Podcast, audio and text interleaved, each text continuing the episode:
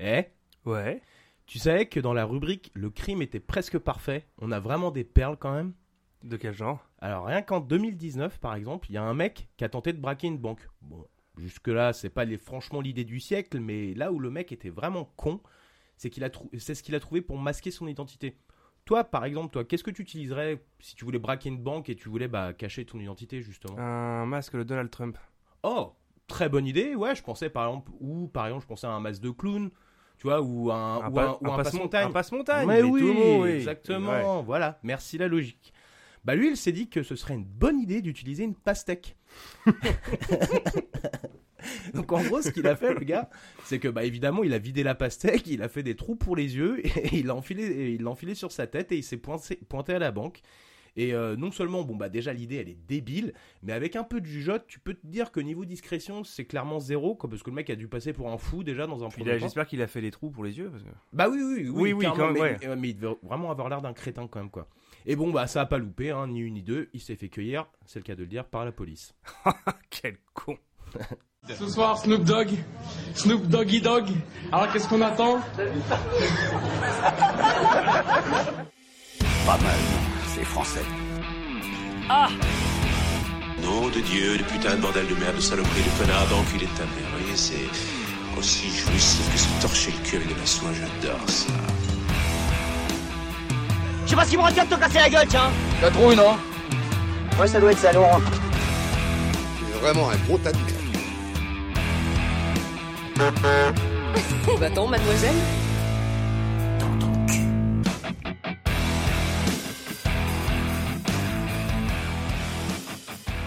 Bonjour, bonsoir, c'est pour un sondage et bienvenue dans Ton Culture, l'émission où on vous parle de plein de trucs sur des trucs et où on va au fond des choses.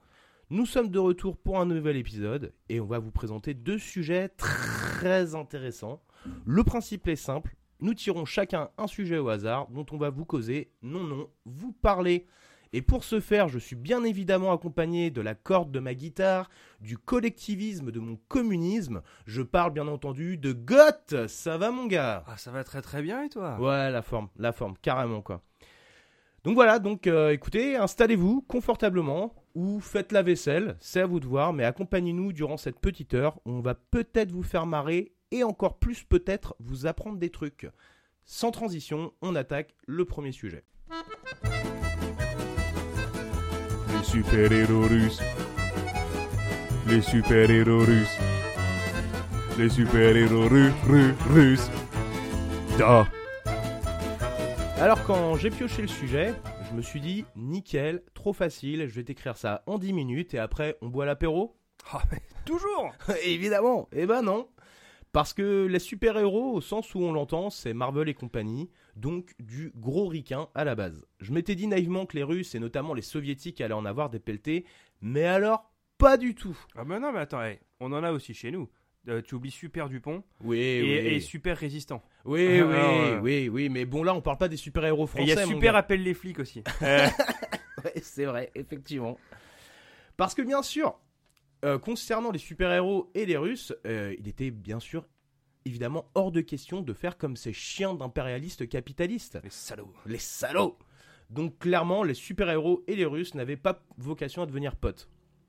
Pas de bol du coup, parce que les, les Amerlocs, eux, ils se sont vraiment pas gênés pour en créer eux, des super-héros russes.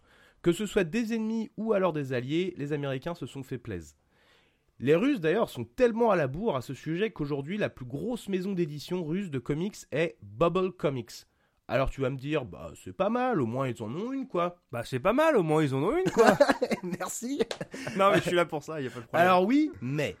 Parce que déjà, Bubble Comics a été fondé en 2011, donc c'est tout récent. Et vu leur création, bah ça donne moyennement envie, quoi. Donc euh, petit aperçu, donc par exemple, on a un super-héros du nom de Demon Slayer, histoire d'un chasseur de démons dans un Moscou moderne. Bon bah voilà, c'est le truc de base quoi en gros ouais, quoi. rien de très très inspiré. Non, c'est clair. C'est Doom 25 ans après quoi. Bah, bah, voilà, c'est ça. Mhm. Bah pour moi déjà à la base Demon Slayer c'est un manga quoi. Donc euh, ah oui, c'est vrai qu'il y, a- ouais. il y a un manga. Ouais, Donc voilà. Il y a un petit truc marrant sur ce mec-là, sur ce super-héros-là, c'est que le... il tient ses pouvoirs des tatouages qu'il porte, ancrés avec le sang du diable lui-même. Waouh. Ah, c'est tellement métal, Ah mon ouais, gars. mon gars. Ah. ouais. C'est un truc de fou. Ensuite, on a Major Grom. Donc, c'est des histoires de détectives, pas mal portées sur la violence. Bon, voilà.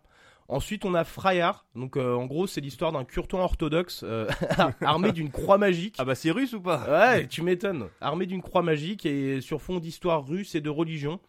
Alors, je sais pas pourquoi, mais vu comme ça, moi, ça, ça sonne comme de la propagande. Je peux peut-être me tromper, mais euh, bon.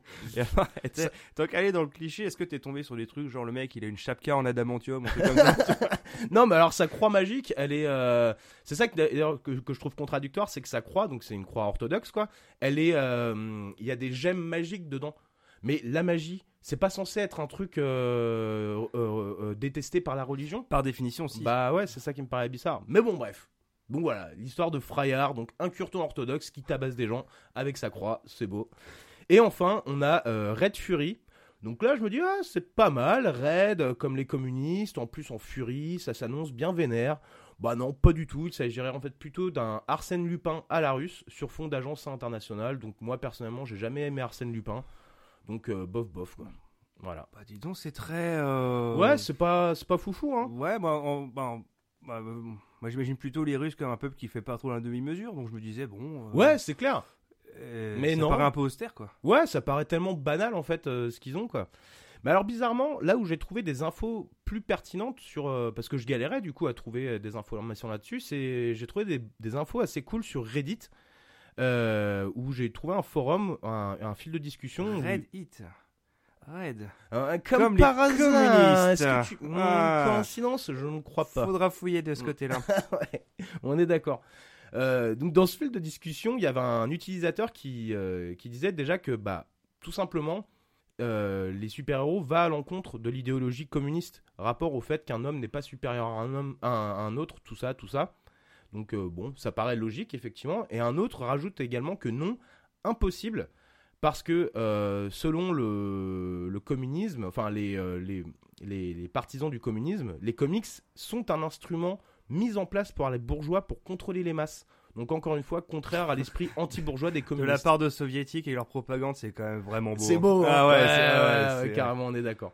Bon, j'irai pas plus loin ceci dit sur cet angle, euh, mais il y a un bouquin qui s'appelle Comics avec deux K, Comics, Comics Art in Russia, qui développe plus sur ce point et euh, va plus en profondeur sur le lien entre les super-héros et le capitalisme.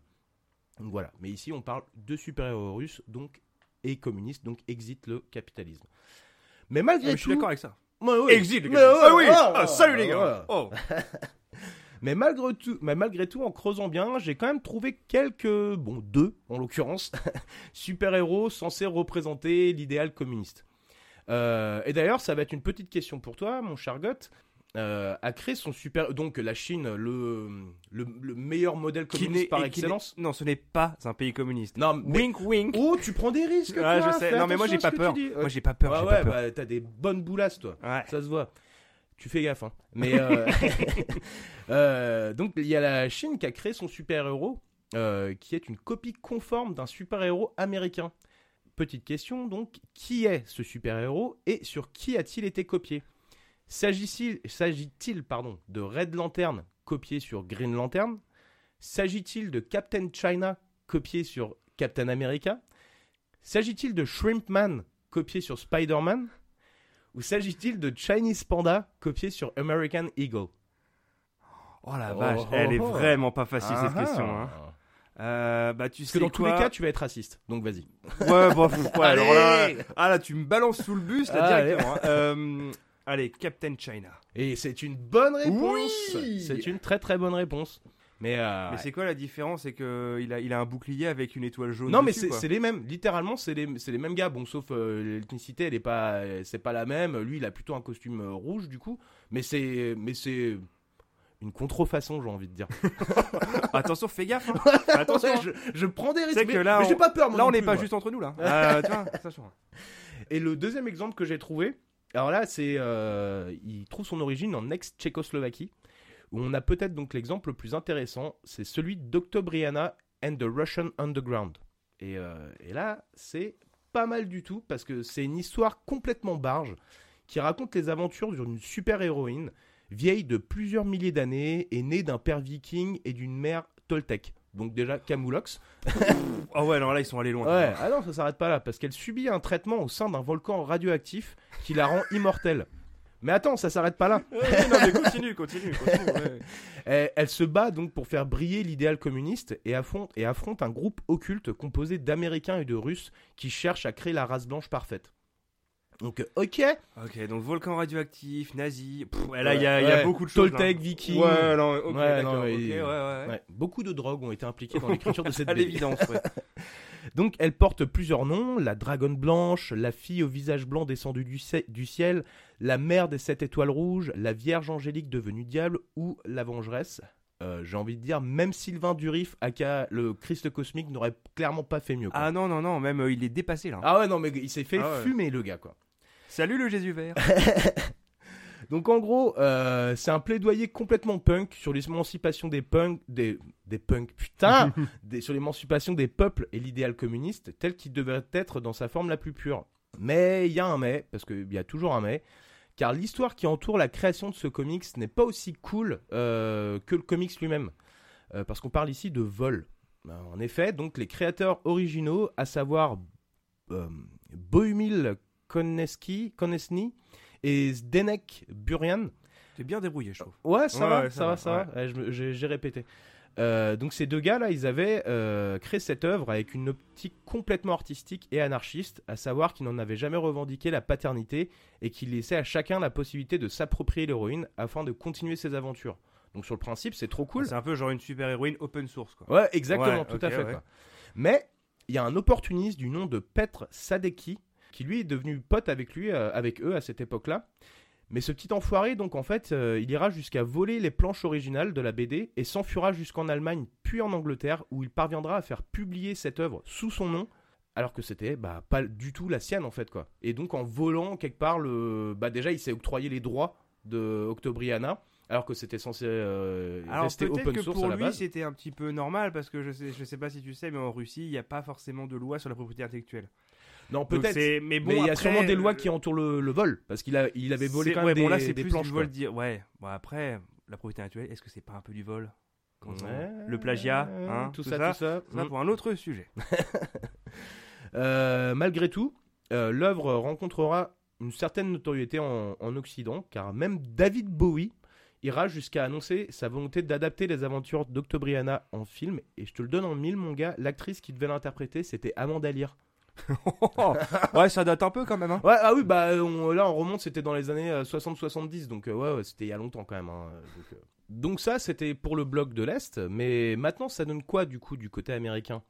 Donc tout d'abord un, un petit peu d'histoire, parce que le, le fameux Superman euh, donc, fut créé durant la Seconde Guerre mondiale, et euh, il était censé représenter donc le super-héros qui va aller poutrer des gros nazis.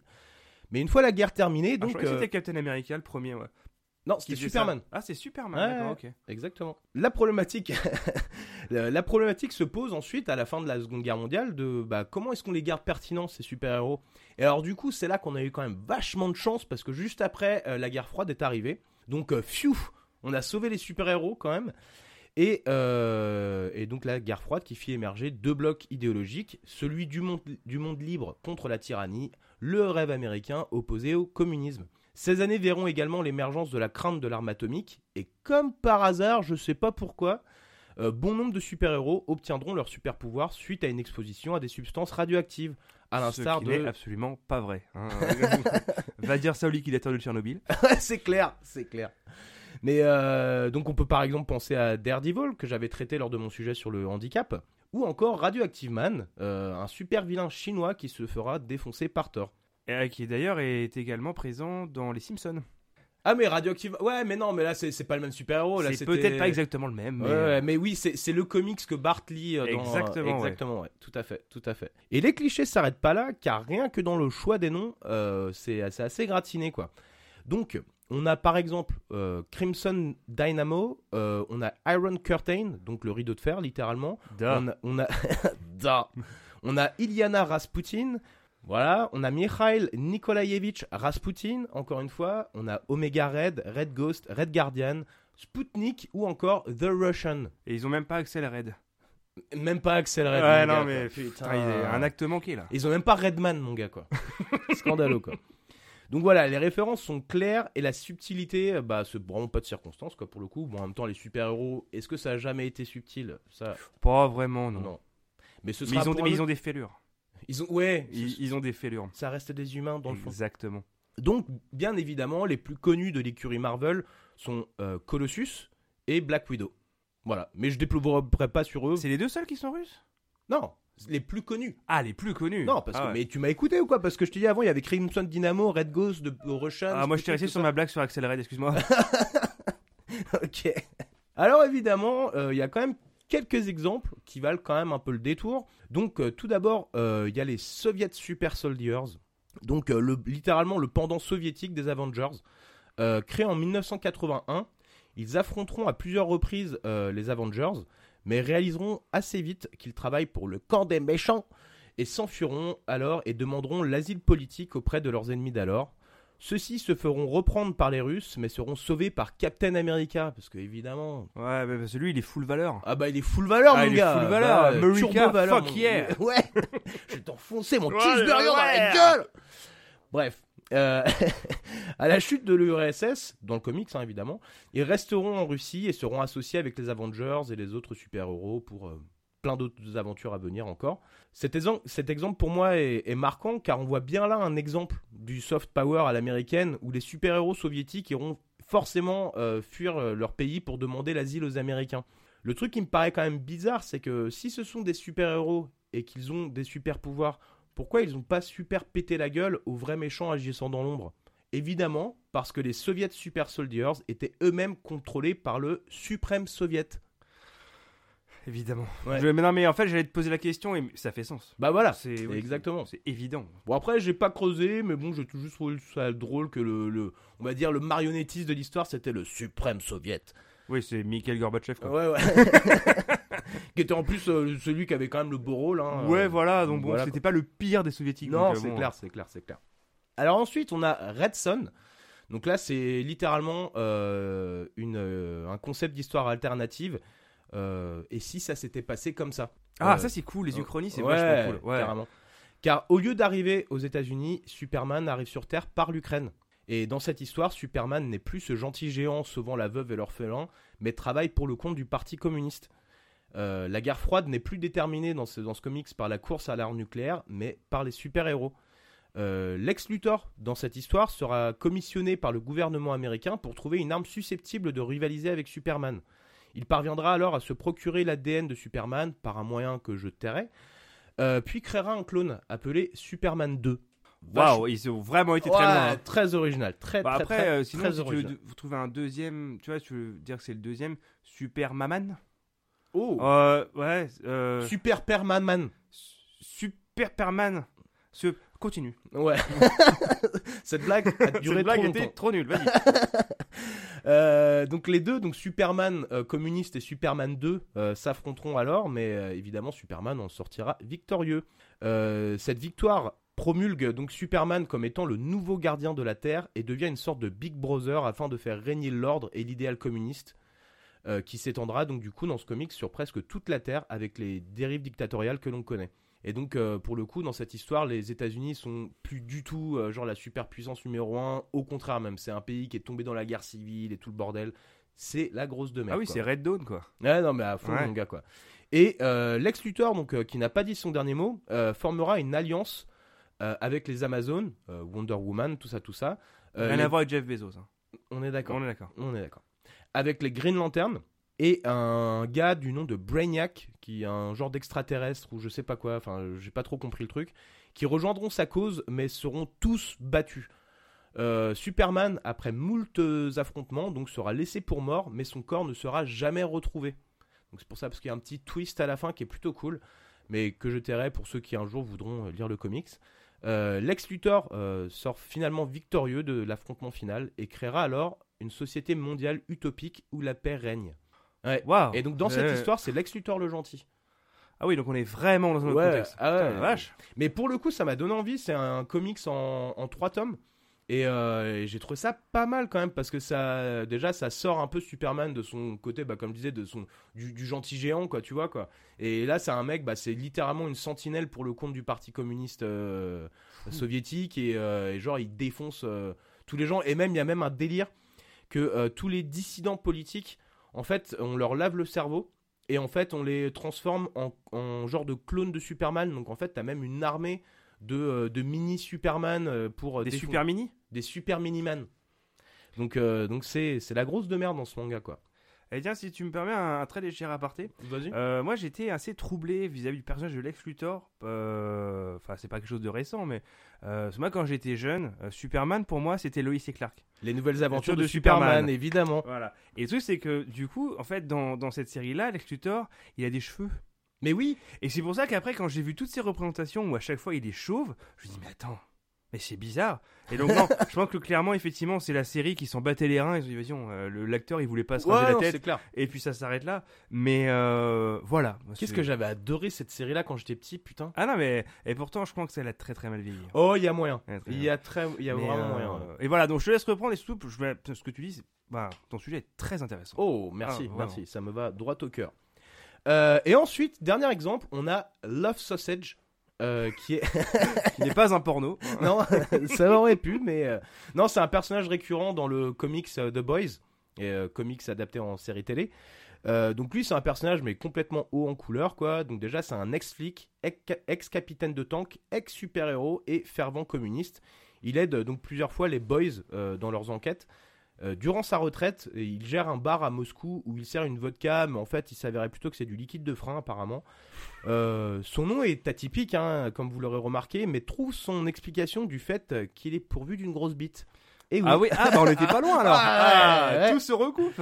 Et euh, ça devient encore plus évident quand elle est bien moulée dans sa tenue de super-héros. Ah oui, parce que ça se voit. ah ouais, non, mais dans, dans le comic, c'est mais in your face. Ah, c'est subtil. Ouais, ouais. Et d'ailleurs, une petite question euh, pour toi. Mhm. Quel est son super pouvoir? Donc, petit 1. Donc, bah, du coup, il a un Sachant chibre. que j'ai pas vu la série The Boys, donc là vraiment je suis dans le Ouais, flou. t'es dans. Ouais. nickel, mais il me semblait bien que tu l'avais pas vu, ouais, Ouais. effectivement. Donc, son... quel est son super pouvoir? A-t-il un chibre énorme et veineux qui lui sert de massue? Possède-t-il une force surhumaine? Possède-t-il, euh, pardon, n'importe quoi? Est-ce qu'il perce les tympans de ses ennemis quand il se met à chanter Rara Rasputin de Bonnet M?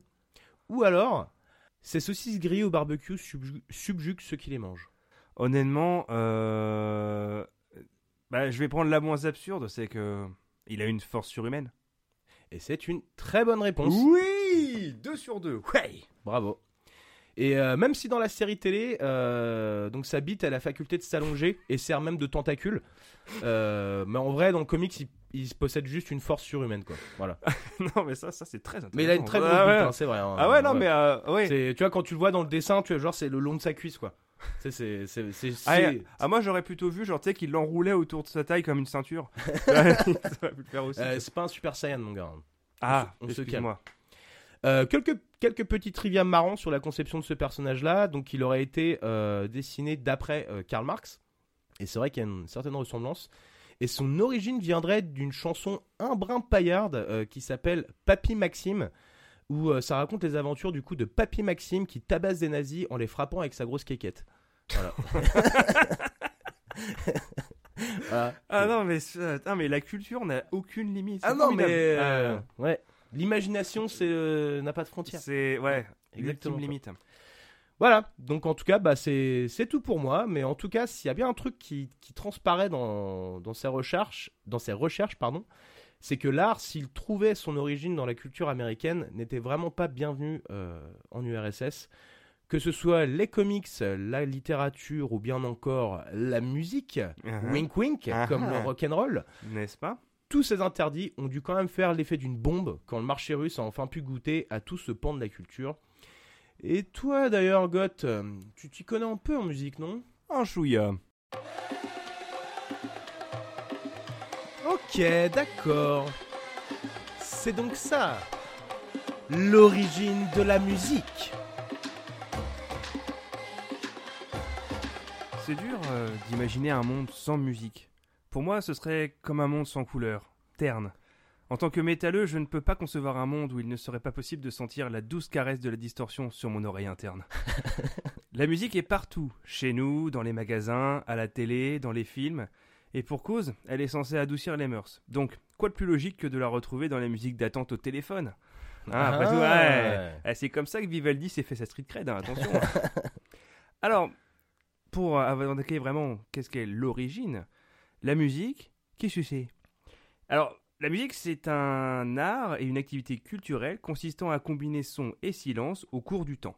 Voilà, c'est vraiment juste ça la définition de base. Propre.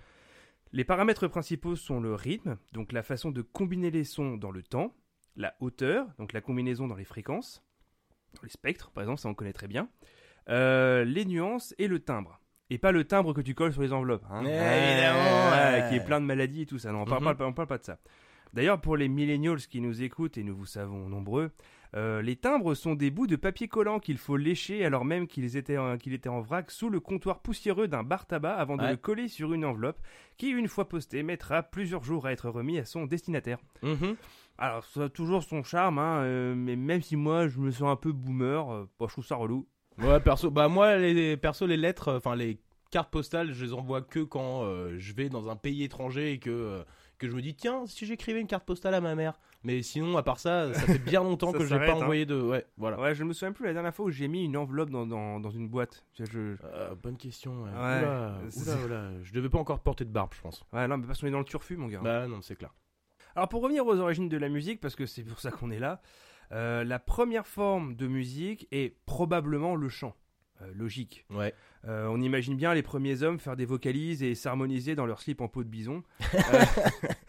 Ou alors, je sais pas, tu vois, ils avaient un caillou dans la main, le mec il a voulu le lancer, ça a fait un, un bruit chelou, ou ça fait un rythme Que- euh, spécifique, Ou un ricochet. et puis tac, les tac, mecs, tac, paf tac. Il s'est dit, voilà C'est et le hip-hop était né. Il y a 40 000 ans. Ouais, voilà, on s'en doute pas. hein. On est d'accord. Alors d'ailleurs, le plus ancien instrument de musique attesté par l'archéologie fut trouvé à Geisenklosterle en Souabe. Donc c'est une région du sud de l'Allemagne qui correspond actuellement à un territoire à cheval entre la Bavière et le Baden-Württemberg.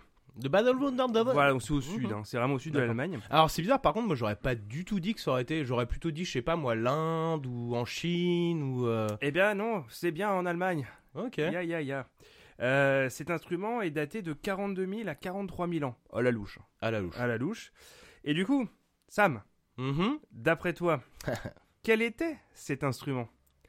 Est-ce que c'était un tambour avec une armature en chêne, une flûte en os d'oiseau, des pièces de bois taillées similaires à des castagnettes, ou une basse Fender Precision en ivoire? Comme quoi tout vient de la basse, mon gars, sans Bah mauvaise ouais, foi. mon gars. Eh ouais. Ah, alors je dirais la flûte.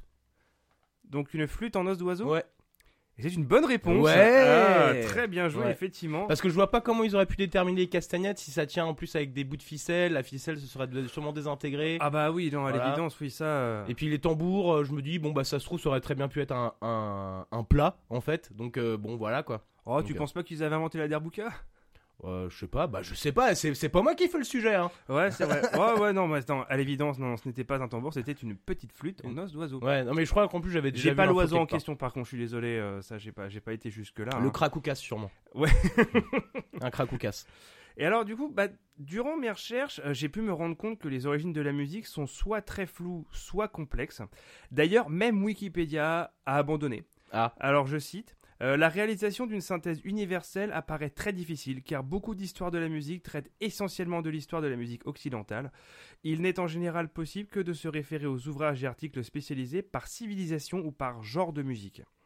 Ouais. donc en fait, vraiment, euh, de synthétiser juste ce sujet-là est extrêmement difficile. c'est juste pas possible quoi. Voilà. Et du coup, bon, bah, comme je veux pas pour autant botter en touche, euh, on va parler de l'histoire du piano, mon gars. Allez, bah ouais le Allez, piano mon parce gars. que, bah, en plus parce que je sais que c'est un instrument dont tu as déjà tâté. Ouais, enfin vite fait quoi. Donc, déjà, tu, tu Où pianotes je faisais la, peu. je faisais le- la musique de Final Fantasy VII. en boucle. ouais, voilà, c'est genre, oh putain, non, c'est trop bien. bon.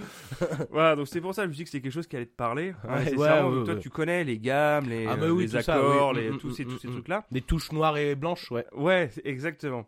Euh, et là, le nom de l'instrument provient d'une abréviation de pianoforte, Mhm. euh, son ancêtre du XVIIIe siècle en Italie. Donc le premier piano a été inventé par un certain Bartolomeo Cristofori. Ah, je me serais dit qu'il se serait appelé Bartholomé Piano. Mais ouais, mais, non, Eh ouais, mais non, coup. ce serait trop Ah simple. merde. Euh, et d'ailleurs, donc ce, ce gars-là, donc il déplorait le manque de contrôle des musiciens sur le niveau sonore euh, du clavecin. Perso, je comprends. Moi, j'ai le même problème. Moi, mon Non clavecin, mais grave. il y a toujours un problème au niveau du son. Ah non mais c'est c'est incroyable. c'est désagréable. D'ailleurs, quoi. quand, quand je joue du clavecin, c'est souvent le jeudi à 13h45, Mhm. je... à chaque fois. Ah non ça mais me- c'est clair. Ah non mais on est d'accord. Donc, du coup, je comprends euh, son initiative de base, quoi. L'instrument fut d'abord euh, baptisé clavicembalo con col piano e forte. Mais Euh, quelle prononciation Ah, quoi. ah non, mais ah, en plus, j'ai jamais fait italien. En fait. Ouais, c'est vrai que toi t'es plutôt du côté allemand toi. Ya. Euh, littéralement, donc c'est euh, clavecin pouvant jouer piano et forte. Cette appellation fut abrégée au profit du nom aujourd'hui commun de piano. Et honnêtement, c'est pas plus mal. Mm. Parce que, Ah mais oui piano. Ah oui parce que piano en italien ça veut dire doucement ou un truc comme ça? Je crois que c'est ça. Euh, Je Et pas cette- euh, Dou- doucement, doucement, doucement, fort, fort. doucement fortement. Je sais pas. on peut supposer que c'est ça. Mm. Mais heureusement, par contre, quand même, qu'ils ont changé le nom parce que imagine, genre, euh, ah, tu viens ce soir? Non, je peux pas, j'ai cours de clavicembalo col piano et forte. C'est beaucoup trop long. Ouais, ça, faux, ouais. ça le Mm. fait pas du tout. Alors, d'un point de vue technique, euh, le piano est un instrument polyphonique à clavier dont les cordes sont frappées par des marteaux. D'ailleurs, euh, dans les langues germaniques, on l'a d'abord appelé Hammer Klavier. Euh, c'est une spécification inscrite par Beethoven en tête de sa grosse sonate für das Hammerklavier de 1818, c'est-à-dire grande sonate pour clavier à marteau. Ok ok ok. Ouais, c'est vraiment, c'est vraiment des marteaux qui Ouais, tapent. Sur un Mm, bouton, mm, mm. paf, ça, ça, ça fra- ouais, c'est ça, c'est que c'est un instrument à cordes frappées. Ouais. Contrairement à cordes pincées comme la guitare ou la basse. Alors, il est difficile de parler de piano sans évoquer Wolfgang Amadeus Mozart. Évidemment. Ya Ya Ya, qui est né le 27 janvier 1756 à Vienne et qui est l'un des plus grands compositeurs de l'histoire de la musique européenne. Euh, il a notamment composé ses premiers morceaux à 6 ans. Voilà. Voilà, Il je, la je- voilà. pète le Je mec. pose quoi. ça là, non mais c'est juste pour culpabiliser tout le monde. c'est tout. Genre. Lui il l'a fait et toi vous, et toi. vous êtes des gros nazes, voilà, euh, et donc évidemment nous y compris. Euh, il faudrait bien sûr un sujet complet et sur ce sacré Wolfgang. Mais il se trouve que, d'ailleurs, avant son époque, soit jusqu'à la fin du XVIIIe siècle, les pianos avaient une particularité. Alors Sam, Mhm. était-ce qu'il était interdit aux pauvres d'en jouer, euh, que les cordes cassaient facilement, causant de nombreux accidents, notamment aux yeux, que les touches blanches et les touches noires étaient inversées, ou qu'on ne jouait que du piano debout, car pour la course, ça voulait dire beaucoup. Euh... Ah putain, Euh, pas facile ça. J'hésite entre les cordes qui cassaient facilement ou euh, bah, interdit aux pauvres quoi. Mais en même temps, je pense pas qu'un pauvre aurait pu de toute façon se le procurer. Donc je dirais que ça cassait facilement, que les cordes cassaient facilement. Et c'est une mauvaise Et réponse. merde. Et non, en fait, la bonne réponse, c'est que les touches blanches et les touches noires étaient inversées. Oh. Et oui, les sept notes naturelles de chaque octave, donc que sont les touches blanches, et les cinq demi-tons qui sont les touches noires entre celles-ci, euh, bah en fait, euh, la couleur des touches était complètement inversée D'accord. euh, jusqu'à la fin du, euh, du 18e. Ok. Eh, est-ce que c'est pas un peu fou ça? Mais C'est un petit C'est dur trivia, d'imaginer ma un foi. piano avec des touches noires, ça doit, ça doit être vachement moins pratique. Enfin, Ouais, c'est stylé, je trouve. Bah Ouais. après, non, c'est juste. une- Ouais, enfin. Ouais, non, c'est vrai que tu vois peut-être moins les rainures aussi, donc tu peux moins les distinguer, je sais pas trop. bah ouais, ouais, c'est. Mais c'est plutôt stylé quand même, je trouve. Et ça reste très intéressant. Alors, bien évidemment, les artistes de l'époque jouaient sur un piano mécanique, hein, comme ceux que parfois on trouve dans les gares et qu'on a envie de déglinguer à coups de baramine parce que notre train est en retard et qu'un gamin de 4 ans et demi trouve fun de jouer un do mineur 376 fois en 2030. bon, excuse-moi, je me suis garé. Je, je veux pas Ouais, faire je, je vois qu'il y a, il y a un- une pointe de haine. on dans a ta tous voix, entendu ça, c'est un piano désaccordé pourrave au fond de la gare. là. euh.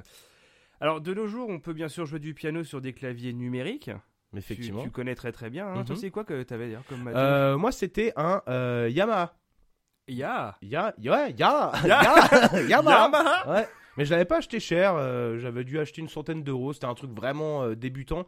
Et d'ailleurs, euh, bah, notre pote César, qui lui est un, un vrai pianiste pour le Mhm. coup, bah lui, bah il a, il avait quand même un vrai piano. Enfin, au moins de la, de la longueur appropriée. Moi, c'était un truc de débutant, donc qui était plus court. Et donc lui, du coup, quand il commençait à s'enflammer sur mon clavier, à chaque fois, il était là, bah putain, Ah, il tapait c'est trop dehors. court.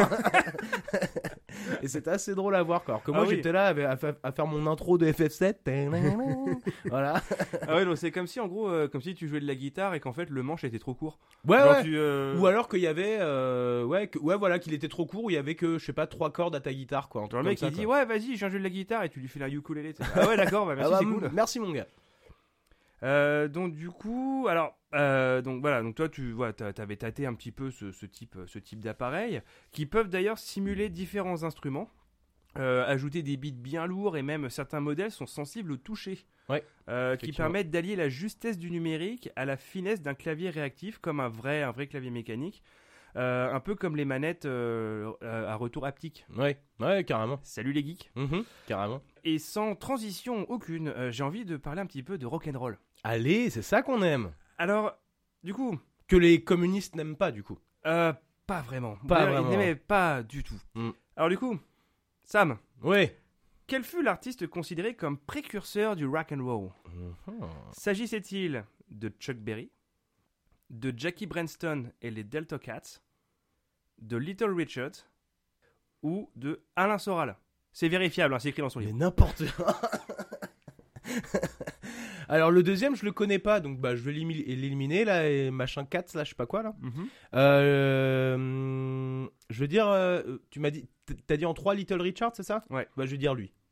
Et c'est une mauvaise réponse à nouveau. C'est Alain Soral Non, non, le premier, le premier morceau considéré vraiment comme du rock and roll, c'est Jackie Branson et les Delta Cats. Euh, la chanson s'appelle Rocket 88, qui est sortie en 1947, Oh. Euh, soit peu de temps avant le premier album d'un certain Elvis the Pelvis. Mhm, on est d'accord. On en avait déjà parlé dans un Ah, épisode ouais. précédent. Dans Ouais. quel épisode d'ailleurs on avait parlé de ça Euh, C'était sur le sexe. Ah, bien sûr, épisode très intéressant. Ouais. N'hésitez pas à aller l'écouter.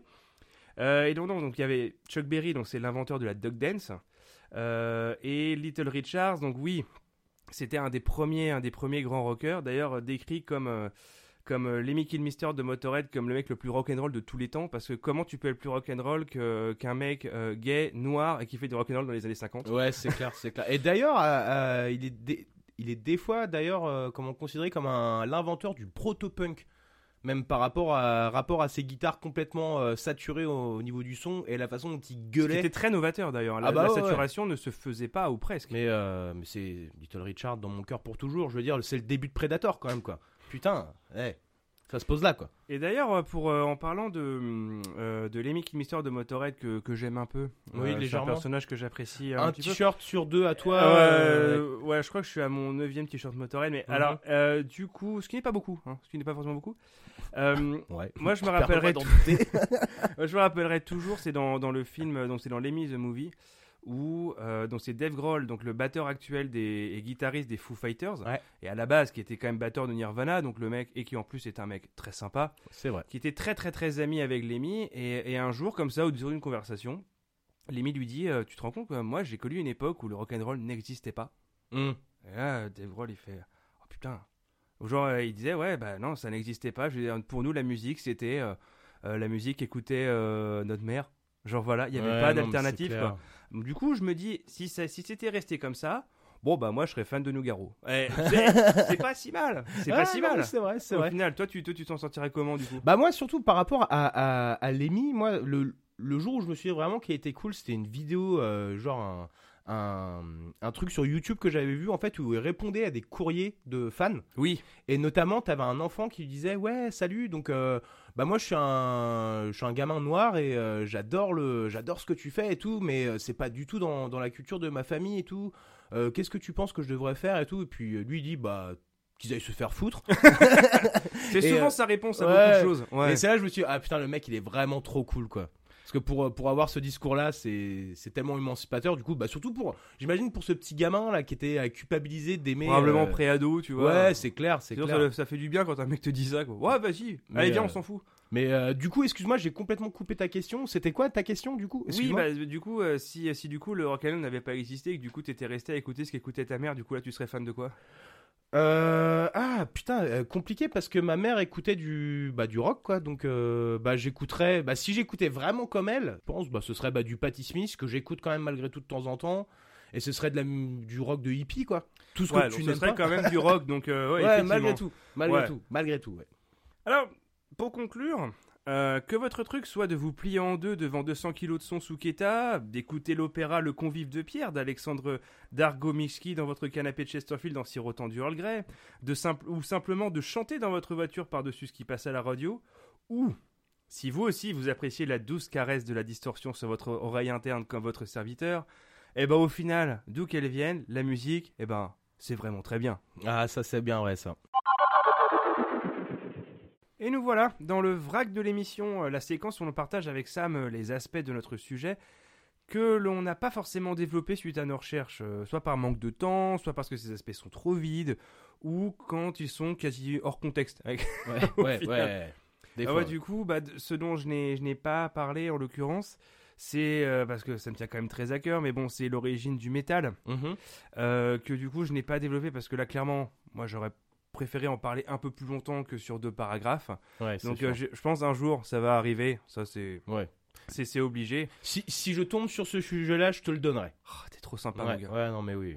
Comme si un jour, je, si je sais pas, on tombe sur, tu tombes sur un sujet Metal Gear Solid, je sais pas, tu me le fileras s'il te je pense que je, je pense que je te le laisserai parce que sinon là là je pense que ce sera le moment où je serai le plus jugé de ma vie genre. Je serai là en train de dire mon truc genre putain faut pas que je me cours Ou je te ferai, oui, mais. Ouais, mais ah oui, pas- t'as omis ce détail par parce que euh, parce que dans le 3, Ouais. justement, il lui a parlé dans la forêt. Bon. ouais. Euh, et alors du coup, toi, de quoi tu t'as choisi de ne pas parler? Alors, du coup, euh, au début, je m'étais dit que j'allais, euh, au lieu de parler des super-héros à proprement parler, j'allais parler des héros de l'histoire euh, de, de la Russie, et notamment de, du, euh, du, euh, de la Russie soviétique, quoi. Et, euh, mais en fait, je me suis dit bah, que ça allait vraiment être hors sujet, pour le coup. Et, euh, mais du coup, je leur donne une place ici. Donc, il y a trois personnes, notamment, euh, dont je voulais parler. Le premier, c'est Yuri Gagarin donc qui est le premier, le premier cosmonaute à être rentré en orbite et à faire, à avoir fait un tour complet de la Terre. Oui. En, c'était en 1961. Et à être revenu aussi. Parce que... Ouais, bah oui, il est revenu vivant. Mais bon, par contre, il est mort quelques années plus tard d'un accident d'avion. Ça la fout mal, je trouve. Et euh, mais du coup, je trouvais ça plutôt cool parce que surtout qu'à l'époque, ça avait fait les- quand même l'effet d'une bombe parce que c'était la course justement à l'espace qui avait commencé et les Américains étaient complètement à la bourre. D'ailleurs, ce qui a fait que bah, les Américains sont allés sur la Lune quelques années plus tard parce qu'ils sont dit putain, vas-y, Ouais, il faut qu'on y aille, dépêche. ouais. À fond quoi, à fond, à fond. Donc, euh, donc voilà, donc Yuri Gagarin, Yuri Gagarin, pardon pour le premier. Ensuite, euh, Alexei Stakhanov, qui, qui, a été, qui était un mineur euh, russe et héros du travail socialiste. Ouais, bon, Oui, bref. bon, euh, ouais. Et membre du Parti communiste, Et accessoirement. qui n'a d'ailleurs censément jamais existé. Euh, si, parce qu'il y a des photos de lui quand même. hein. Ah, Il quand a- même Ah oui, oui, il a, il a, il a existé. Ah, moi, je serais me souvenir de mes cours d'histoire qu'en fait, il avait été complètement inventé. Euh, Alors, c'est alors le, si, c'est c'est que le mythe. Voilà, c'est que euh, le mec existait, Ouais, ouais. mais en réalité, parce qu'il racontait qu'il avait des rendements hallucinants. Bah, enfin, en genre, fait, ouais. le truc c'est que j'ai lu du coup euh, un peu là-dessus et, euh, et il s'avère qu'en fait le mec, euh, donc même si euh, il, bah, il était mis en scène et qu'il y avait euh, même des, des, des, des vidéos de lui en fait où tu vois schlac schlac schlac machin et tout quoi. Sauf qu'en fait de- derrière lui tu avais toute une équipe d'autres mineurs qui, euh, qui l'aidaient en fait quoi. Donc il était déjà pas tout seul, mais bon ça servait bah, le- le- la propagande C'est quoi. un peu comme s'il avait ses Avengers, quoi. Et exactement, Ouais. tout à fait. Et ensuite, le dernier, moi, que, dont je voulais parler, c'était bah, Lénine, euh, donc le révolutionnaire euh, russe. Jamais Euh, entendu parler. Jamais? Jamais. Ah ouais, Ouais. Hum. Non, pour toi, c'est Lémi. Ah, mais oui. Mais oui, Ah, mais je les mais confonds toujours oui. tous les deux, mais oui. Exactement, quoi. Et euh, bah, c'est lui qui euh, a fondé euh, la, la Russie soviétique, en fait. C'est le fondateur, de, littéralement, de la, de la Russie soviétique. Qu'on appelait bolchevique à l'époque. Exactement. Et euh, donc sous son administration, donc la Russie puis l'Union soviétique, euh, qui est devenue un État socialiste à parti unique, gouverné par le Parti communiste. Euh, donc il était marxiste hein, idéologiquement. Et ses idées, enfin le, le développement de ses idées se sont fait appeler le léninisme. Et ensuite, on a une autre personne, mais là, bon, je vais juste citer son nom, mais pour moi, je- ça me fait chier d'en parler, euh, bah, Staline, qui était euh, considéré comme un héros de, de l'histoire de l'URSS, mais bon, vu ce qu'il a fait, est-ce qu'on peut vraiment Est-ce que parler de tu connais ma, ma citation préférée de Staline? Allez, vas-y, envoie-moi ça. Euh, Quand, quand un homme meurt à la guerre, c'est une tragédie. Quand 10 000 meurent, c'est une statistique. Oh, c'est tellement une cynique. froideur. Ah ouais, c'est ça fait C'est ça. vraiment froid dans le dos. Ouais. Ouais. Tu vois, bah, tu vois déjà la mentalité du gars, quoi. Grave. Mm. C'est. Et toi, donc du coup, t'avais quoi d'autre à... Bah en fait j'avais j'avais prévu un petit un petit aparté en fait sur euh, la, la musique et l'IA parce que maintenant de nos jours c'est impossible de passer à côté Ouais, de, tout ce qui est IA et donc avec le développement exponentiel des IA dédiés à la création de musique sur la base de simples commandes donc des prompts Mhm. on est en droit de se demander quand est-ce que ces programmes seront considérés comme légitimes pour remplacer les musiciens? Tu vois? Alors ça, c'est un débat, mon Ah gars, ouais. mais ça nous en... Mais euh, bah moi, j'ai déjà mon idée là-dessus, mais euh, je pense que de toute façon, la création artistique, pour moi, c'est le propre de l'homme. Et que euh, même si, admettons, tu vois, admettons, on te fait écouter une musique et, euh, et qu'on te dit ouais t'aimes ou t'aimes pas et que tu dis ouais t'aimes bien et que on te dit ouais bah c'est l'IA qui l'a fait bah je suis sûr que ton opinion va changer du coup Ah mais, dessus. ah mais moi immédiatement. Ouais. Et d'ailleurs, je veux pas lancer de pavé dans la mare. Ouais, tout du moins aller un galet dans une flaque. Euh, mais quand tu vois que sur la base d'une simple phrase descriptive sur un site trouvé en 8 secondes sur Google, tu peux créer un morceau qui peut même inclure un chant imitant parfaitement la voix d'un chanteur existant. Ouais. Euh, Enfin moi je, moi je Bon, moi, ça ne me plaît pas. Euh, D'emblée, ça ne me plaît pas. Euh, c'est rigolo parce que bon, tu peux faire chanter le petit bonhomme en mousse à Freddie Mercury, mais c'est cool. mais, mais en fait, j'ai peur qu'à terme, en fait, ça érode l'esprit créatif général euh, et que ça crée même une défiance envers les artistes. Et je, moi, je, je suppute que euh, un jour il y aura des carrément des, des labels genre AI free en fait. C'est-à-dire que les artistes seront Mm. forcés de de confirmer genre non, les paroles et la musique ont été composées par des êtres humains. Ouais. Et, euh, et moi, le truc qui m'a fait pas mal réfléchir à ça, c'est une vidéo de Maxime. Je sais pas si tu vois qui c'est, c'est Maxime avec un Y. Euh, Hmm, c'est un, ouais. un youtubeur, il, est- il est aussi euh, guitariste, euh, musicien dans un groupe de métal, et il fait de- des vidéos sur différents thèmes, souvent autour du métal. Ouais. Il est souvent très énervé, euh, mais à raison. Et, euh, et là, par contre, quand il a fait sa vidéo sur l'IA, en fait, il n'était pas énervé, il était résigné. Il disait, bah ouais, mais c'est un peu comme euh, il y, a- y a 10 ou 15 ans où tout le monde euh, fustigeait euh, les, euh, les musiques assistées par ordinateur. Tu, peux recréer des instruments sur Ouais, des pistes, sûr, etc. Et que maintenant, ça ne surprend plus personne. Mhm. Après, la différence, c'est que quand tu crées des instruments et que tu les mets en place, tu le fais toi-même. Ouais. Là, c'est vraiment genre, tu tapes quatre mots, et, tout est fait à ta place. Il fait du coup, euh, bah, quelle valeur ça a? Bah moi le truc c'est que par rapport à ça j'ai pas vraiment de crainte parce que alors en fait c'est en deux temps parce que je pense que il y, a- y a carrément moyen que les, les grosses euh, majors de musicales euh, genre euh, embarquent dans le train de, de mais l'IA alors, et tout le Au bordel. niveau de la musique pop, c'est sûr. Mais, le, sûr. le fait est que malgré tout, euh, la musique est en majorité produite par des artistes indépendants qui souvent sont pas sont pas labellisés, qui souvent ne font que des petites scènes et qui souvent restent plus ou moins dans l'ombre, quoi, tu vois. Et, euh, et je pense que ces gens-là euh, n'iront jamais jusqu'à euh, jusqu'à utiliser une IA pour faire leur, leur musique, quoi. Bah, on peut espérer qu'on peut espérer que ce soit le cas. Bah moi moi j'ai moi c'est l'espoir que j'ai parce que je me dis que bah la, la création artistique malgré tout elle est bah encore une fois quoi c'est le propre de l'homme et et je pense que si si on en vient à généraliser l'IA dans la création artistique bah en fait il y a plus d'art quoi. Elle va se dénaturer, ouais. Bah ouais Au totalement final, aura- ça n'aura plus aucun Même intérêt si quoi. les IA, on a y a toujours l'argument, ouais, mais elles, elles s'améliorent vachement. Elles rep- Ah oui, mais justement, c'est ça le problème. Mm. Et, euh, et le truc, c'est que pour l'instant, le truc, c'est qu'on est tellement aux prémices, c'est toujours un petit peu une sorte de Far West. Euh, Il n'y a pas vraiment de règles définies, Ouais, c'est pas, clair. tu vois. Donc là, en fait, il faut laisser encore un peu de temps pour, euh, pour voir, parce qu'il y a forcément des réglementations qui vont se mettre en place, Ouais, forcément, tu vois. Mais, euh, mais ce truc-là, là, tu vois, de- d'indiquer, tu vois, euh, si tu es AI free, Ouais. euh, je pense que c'est quelque chose, je suis certain que c'est quelque chose qui va arriver dans, dans, dans le futur. Et d'ailleurs, je précise que nous sommes 100% AI free. Ouais. Ah, on a des papiers dans les mains, euh, tout est écrit avec amour, le montage est fait dans la sueur et le sang. Et on tape même nos sujets à la machine à écrire mon gars. Exactement. Et on va au Starbucks et, et on vapote pendant qu'on. et on vapote au Starbucks pendant qu'on tape à la machine à écrire. Ah, Grave. Euh, voilà. Voilà. Mais juste, attends, un petit dernier truc par contre. Le, le seul truc pour moi par rapport à l'IA, encore une fois, c'est que par exemple, tu vois, lié au film d'action.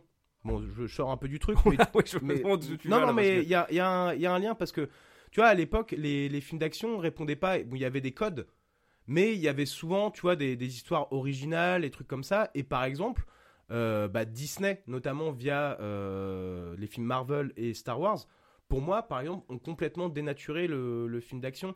Si bien que pour, euh, je pense que euh, cette, euh, cette phase où il y a eu, tu vois, le cycle Marvel, tout ça, Mhm. je pense pas que ça durera dans le temps parce qu'en fait les gens commencent à en avoir ras le cul en fait de ça parce que c'est tellement aseptisé, c'est tellement sur des rails. Tu vois, en termes de, de créativité, genre c'est le degré zéro de la Mhm. créativité, Ouais, c'est littéralement un cahier des charges qui font les mecs plutôt que d'écrire Je un sais pas scénario. si t'as vu les résultats de Blue Beetle. Euh, Blue Beetle, c'est quoi ça? Voilà, exactement. Non, mais bon, d'après ce que j'ai vu, euh, tous les euh, nouveaux films live action de, de Disney maintenant euh, sont des désastres au box-office.